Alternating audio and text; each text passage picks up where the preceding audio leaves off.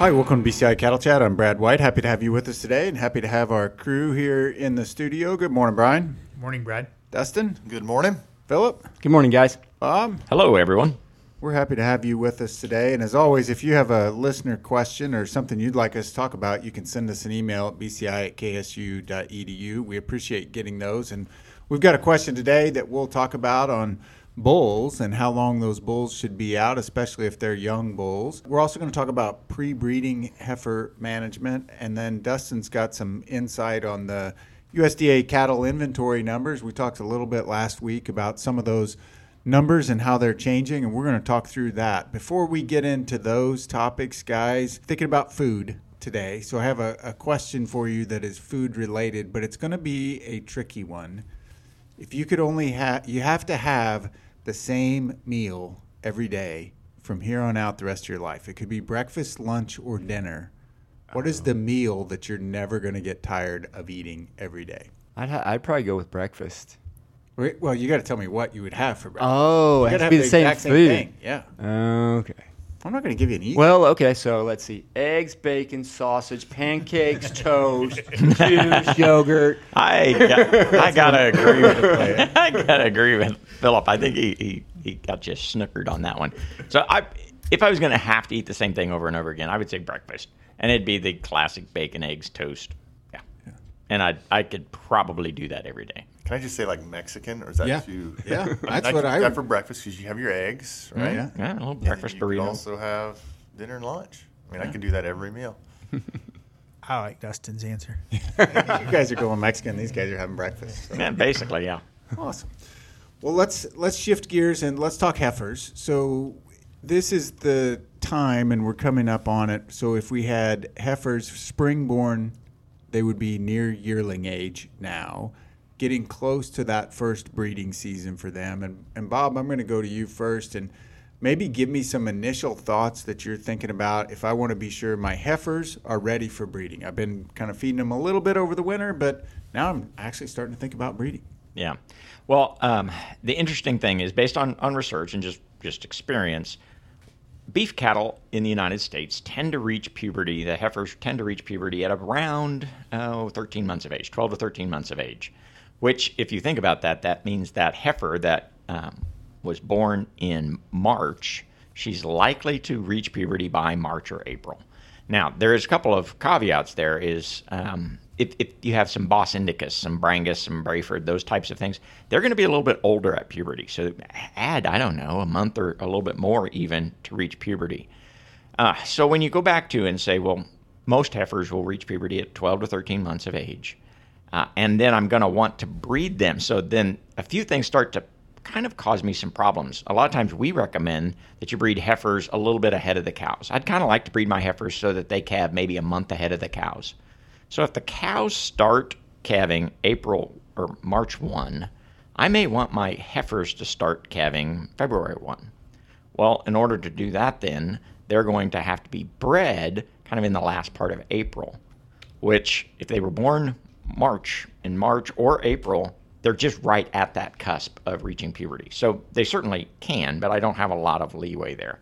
That's one of the reasons why we like to do a pre-breeding evaluation and just find out are these heifers, you know, are they are they reaching the age of maturity that they need to? And there's two things that really drive that age and and body weight. Yeah, and that's what I was going to ask Philip on the body weight, knowing that weight is a part of it, and age is kind of a threshold, right? You're either over it or you're not over it. But body weight is a gradient, and we know that some of them will come in a little bit sooner than others. What weight are you targeting these yearling heifers to be? Well, so we say weight, and that's the that's our easiest measurement to do, but it's really body fat is is what triggers puberty to to occur, and so as those heifers grow, they're going to start to deposit more fat uh, in each pound of gain and less muscle. Um, and so when they get to about 60 to 65 percent of their mature weight, that's when they've they've de- uh, developed enough body fat to get that hormonal signal to say, okay, I I am old enough and mature enough to um, start cycling.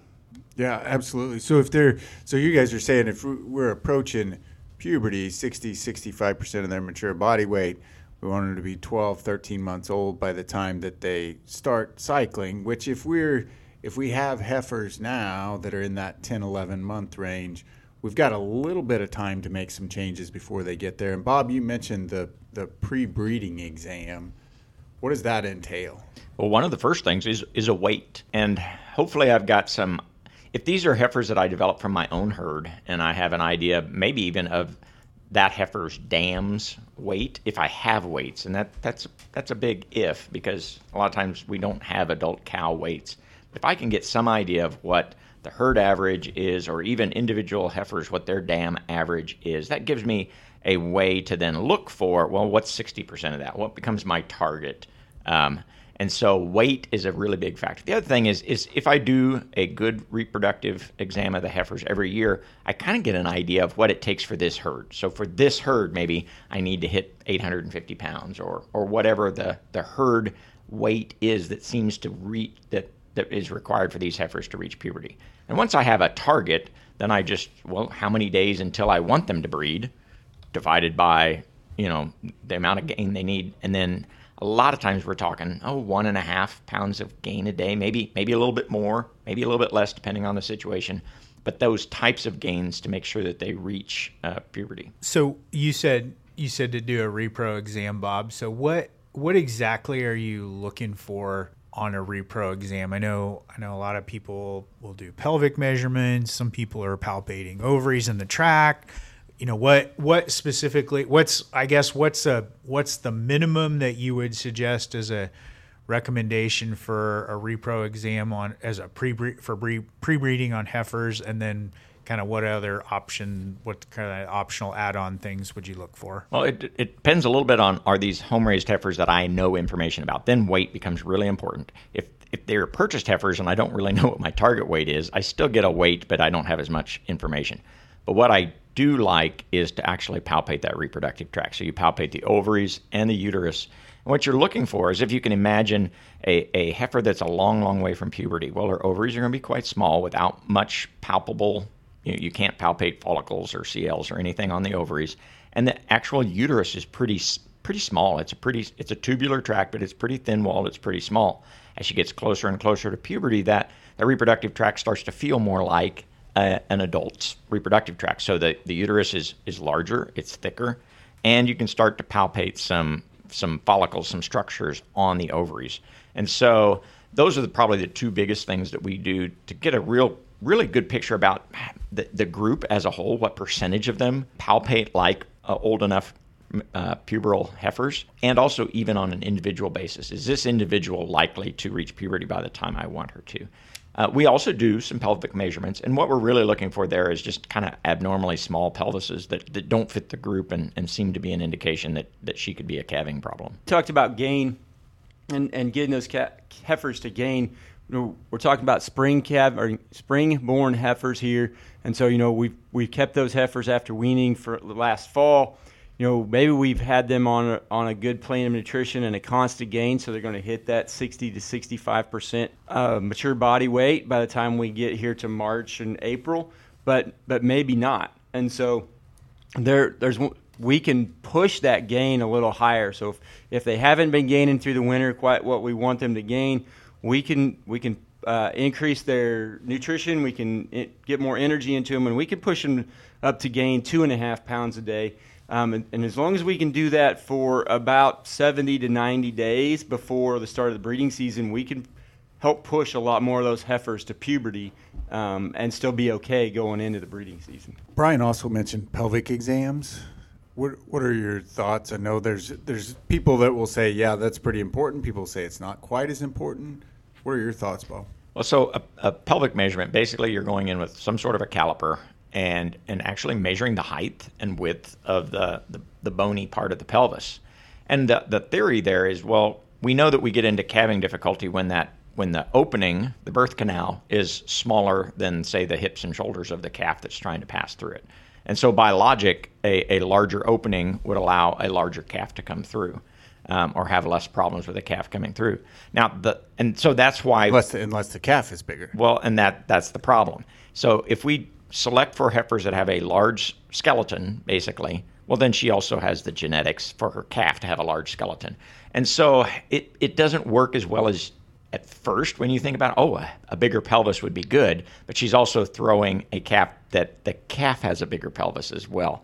And so really the way I use it is not bigger is better, but I'm looking for those relatively rare, but they do occur heifers that are just kind of small in their pelvic area. And so I don't preferably select heifers with larger and larger pelvic area, but I'm looking for that relatively rare one that has a small pelvis and then she gets cold, but otherwise otherwise I'm not that interested. Any any of these traits you can't interpret in a vacuum. Yeah, I think right. on heifers it's really important because if she's pre-pubertal, her skeletal growth may not have occurred. She may not have gone through that growth spurt.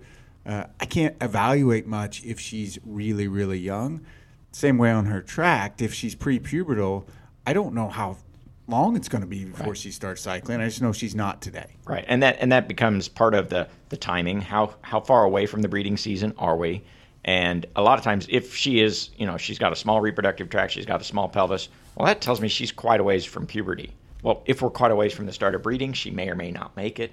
But if we're getting close to, to the start of the breeding season, she probably won't make it, and, and that is part of the reason I'm doing this to identify those heifers that probably aren't going to be a good breeding candidate.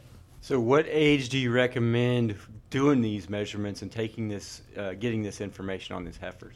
Well, there's really about two times. A lot of times we'll do it about six weeks prior to do the the breeding season, and the reason is because if I get much earlier than that, a high percentage of them are immature.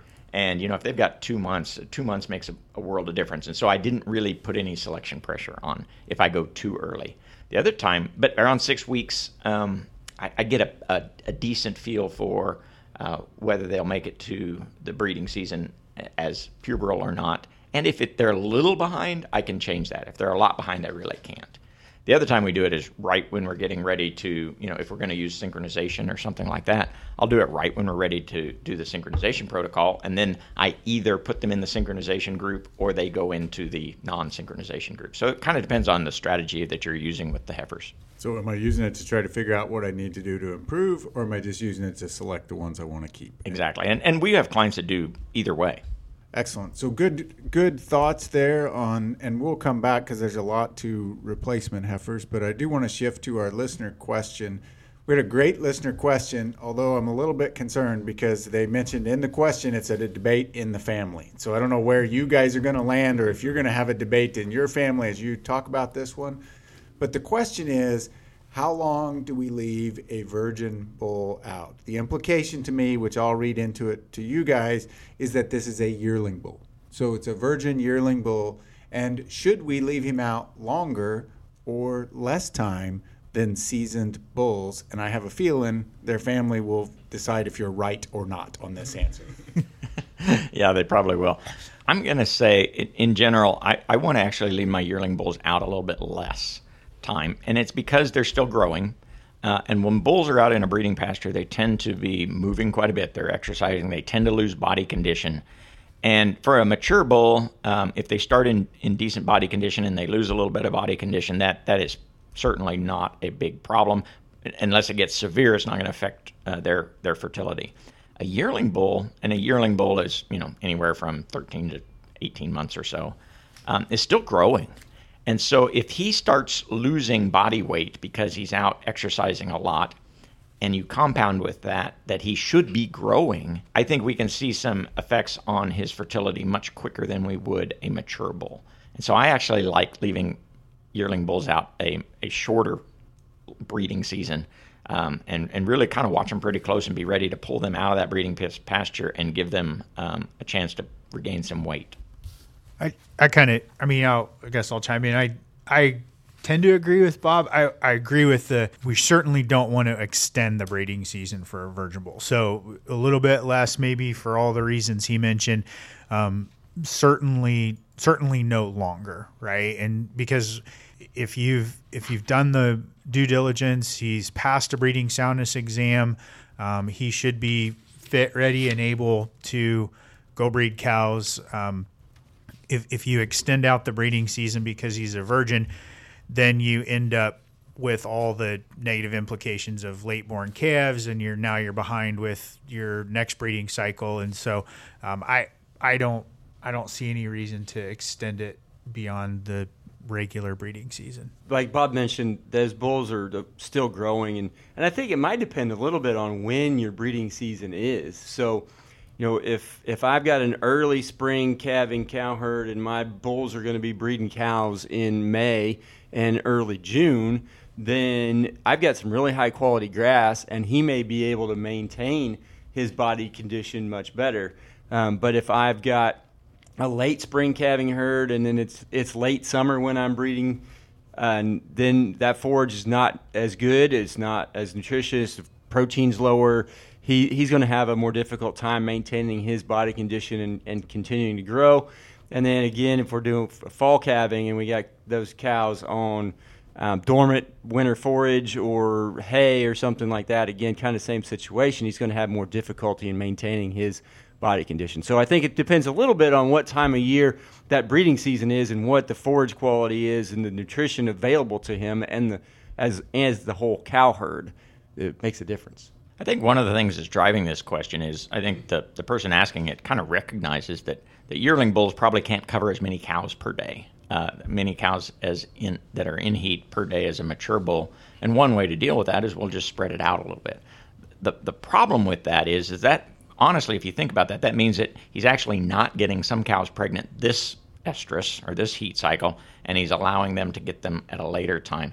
And I'm not sure that's a trade that I'm really willing to make. And so it, it, it gets actually bull to cow ratio and length of breeding season are they're they're not necessarily really easy answers. I have preferences, which is particularly with young bulls, not very many cows. That kind of the old rule of thumb is the number of cows per month of age. So if he's 17, 18 months of age, put him with 17, 18 cows, which is quite a bit fewer than what we would ask a mature bull to do. And if and so what we run into sometimes is maybe it's only a 35 cow herd. And and I'm going to have one bull and he's a yearling this year. In a way, that's less than ideal, uh, but it's what you're dealt with. And in those situations that it yeah, it I don't have a great answer in those situations. Yeah, it can be tricky, but I think that's the key to the issue is how many how many cows do we have out there? And the breeding season can be 120, 180 days, but if he does all his work in the first 40, it doesn't matter as long as I make sure he gets that nutrition as Philip mentioned. So great answers to that question. Hopefully we settled the family debate. If not, send an email to Dr. Bob and we'll we'll let him settle it. Also did want to mention if if you're interested in bulls, it's we're coming right up on that time of year. March 1st is the K-State bull sale here in Manhattan, so it'll be a good opportunity if you want to come see some bulls, buy some bulls potentially. That is that will be here on March 1st. Dustin, I want to turn to you and ask about some of these. We've we've had a lot of discussions, cow herd size, what's going on nationally. The USDA has some cattle inventory numbers that have come out, and I know there's some others coming out relatively soon. Tell us what you see or what you're hearing from your perspective. So yeah, this is just a follow up on I guess last week we talked about that Rabobank Lance Zimmerman, who's been a guest on our show before. Uh, he, he had that article come out. I think it was titled "Rebuilding with Resiliency in the Beef Supply Chain." But he wrote that before the USDA released their January one cattle inventory numbers, and so that's what I guess I'm referring to now. And so interesting, uh, you know, if you think of all cattle inventory, which would include dairy cows, beef cows, uh, replacement heifers, heifers over 500 pounds, bulls, calf crop in the current year, et cetera. I think it was down like 2% compared to the previous year. Uh, we've had the smallest calf crop since 1948.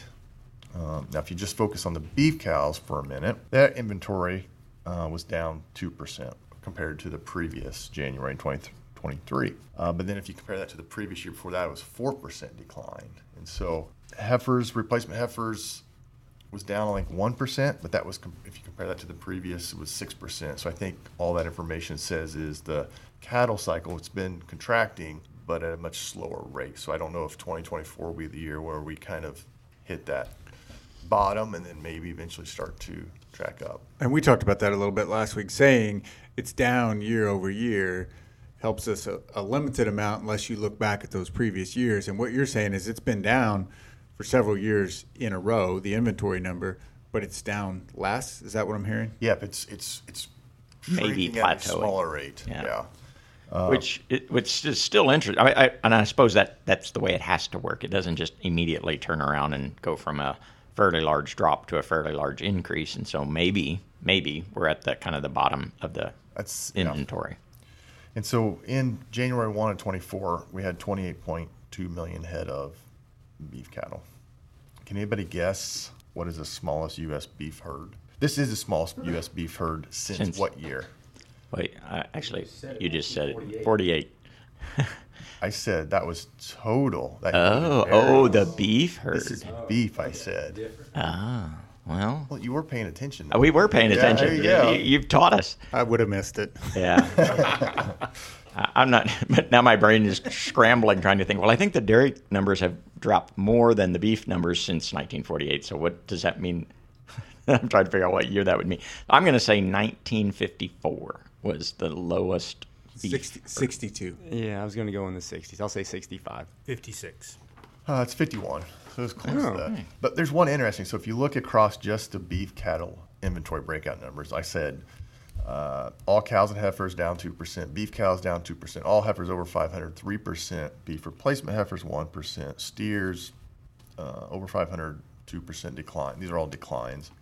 Calf crop 2.5%. Cattle on feed, Well, Gone up a couple percent. it's went up.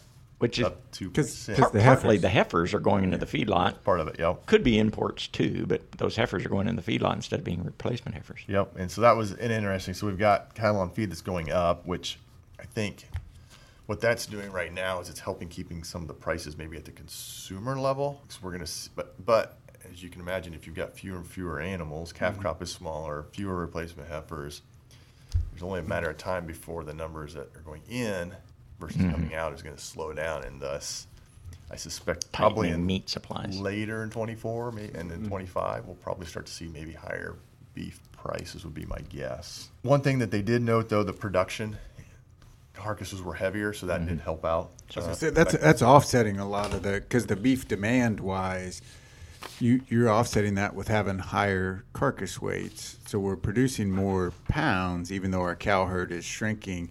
And do you see that kind of turning around, even as our cow? Because that that will limit how fast we want to turn around the cow herd. uh, that did they said it's 2023 production was still 5 five percent below so it did help but i mean we're still 5% below and i think they're, they're forecasting maybe that will it's still going to be about 3% below in 2024 So again, a, a slower decline compared to the past, which may may indicate that things are about ready to turn the other way. Uh, yep, and then we talked last time about some of the prices are going to go up for the producers. We would expect that. However, we also talked last time some of those input costs, in particular, replacement heifers are going to go way up. Uh, interest expense is up, and so that might kind of hamper uh, profitability. Which the replacement heifer cost, you, you kind of take a hit there of whether I keep my own or I buy them, their opportunity cost is still higher. And that's going to stay with that heifer th- throughout her lifetime, right? As she depreciates and goes through, it depends on how many heifers I want to save when the prices are high. The only other component we talked briefly about, or the only other one I just want to mention is the demand side. We talked about the supply side, well, there's also the demand. And 20, last year demand stayed pretty high. I got a colleague, Glynn Tonsor, who runs the meat demand monitor. You know, consumers are still willing to pay, but going forward, I'm not sure how much they're going to continue to do that. Uh, and so between domestic demand and global demand, you combine that with uh, the tight supply, uh, things are, 2024 is going to be interesting. Yep, absolutely, and we and you can see that if you go look at look at prices, consumer prices for, and it's not just the meat case at the grocery, but there's a, a lot of higher prices. So thanks for sharing that with us, Dustin. And as always, if you have any thoughts, questions, comments for us, you can send us an email at bci at ksu.edu.